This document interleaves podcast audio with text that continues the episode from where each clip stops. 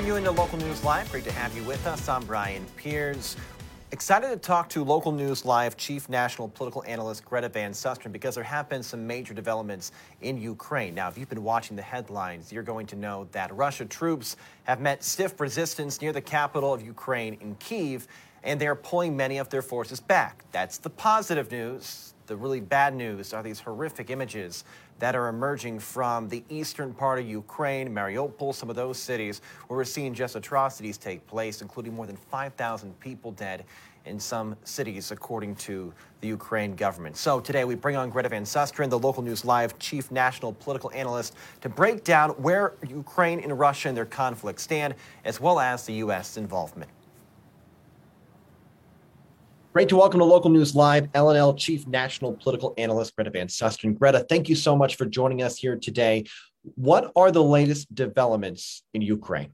Well, Ryan, they're pretty bleak. And let's look at the different categories. But in terms of military, I suppose the good news is that Russia has moved out of the area of Kiev. I think it's abandoned Kiev. You know, they thought that Putin thought he would probably roll over Kiev in three or four days, on, beginning on February 24th. Well, that didn't happen. The Ukrainians fought back fiercely, and they have basically run the Russians out. However, the Russians are repositioning, going farther down the east, southeast side, the eastern side, southeast, and committing horrible atrocities in towns like Mariupol and other areas around there. I mean, it's just unthinkable. I mean, we're hearing things about, you know, dead bodies being uh, in the street, people with their hands tied behind their back and being executed. There's one report today that they have a mobile crematorium in Mariupol, which is a town that's, suffered a lot of casualties so, so, far, including the, the theater with 300 children in it, but that they have the mobile crematorium, presumably, this is just what everyone's supposing, is so that they can get rid of bodies so that doesn't quite seem to be the, the genocide that President Zelensky is saying is happening in so many cities in Ukraine,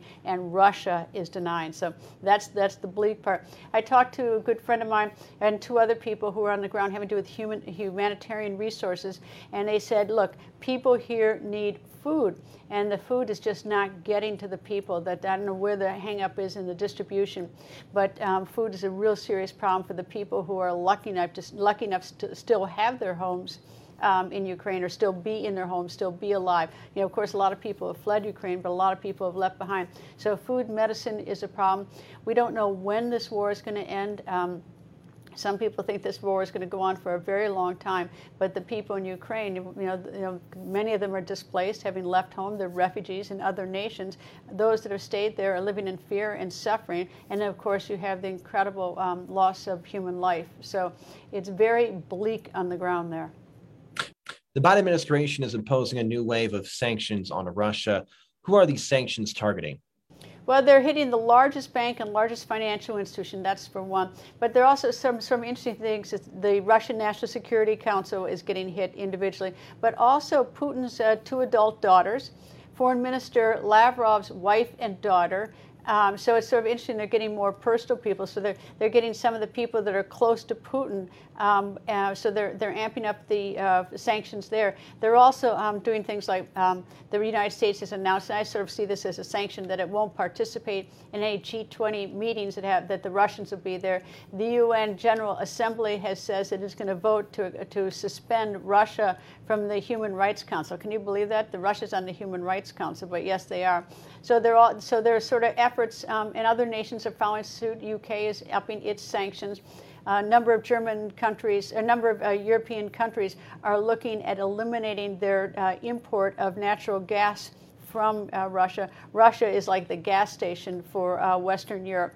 So, you know, that'll have a profound impact as well to maybe pressure Putin, cripple his economy more than it is. Uh, but of course, then you got the problem is that where are these countries going to get their natural gas? So that then you know, cuts into the existing supply, which raises prices in the whole global market. So, you know, that'll have, have an impact even here at home. What other acts are nations taking against Russia? Well, they're doing what we are. They're taking the lead pretty much from the United States and NATO. Look, this is, this is the problem, is that uh, unlike World War II, um, there are nuclear weapons on the table here. There were no nuclear weapons in World War II, and Putin has them. And so all these nations, including the U.S., have sort of been dancing around trying to figure out how do we help Ukraine defend itself without crossing some imaginary line that Putin decides is a NATO involvement. I mean, where is that line? Is that line when we provide uh, a certain number of uh, missile defense um, uh, missile defense uh, uh, equipment? Is that where he crossed the line? We don't know what Putin considers the line, but but no country in the world wants to escalate it to the point where Putin thinks that um, that it's now his, now he needs to protect all of Russia and unleash his nuclear weapons. So, you know, all the nations are sort of taking the U.S. lead and sort of been incremental sanctions, hoping that each additional set of sanctions will deter Putin. But but the truth is, is that so far it, the sanctions have not worked. Local News Live Chief National Political Analyst Greta Van Susteren. Greta, thank you so much for your time and valuable insight. Thank you.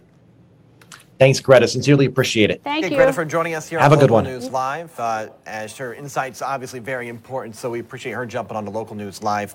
Uh, our chief national political analyst. Greta brought up an interesting point about the Human Rights Council when she said it is bizarre to see Russia on a Human Rights Council considering what they've done in Ukraine. And we've carried those here on Local News Live, and it has been uh, strange to watch Russia go back and forth with Ukraine in at times a very contentious manner and try to defend their actions in that country where we've seen uh, more than 10,000 people, civilians killed in the country, and uh, over 3 million uh, have to be uh, go to other countries as refugees.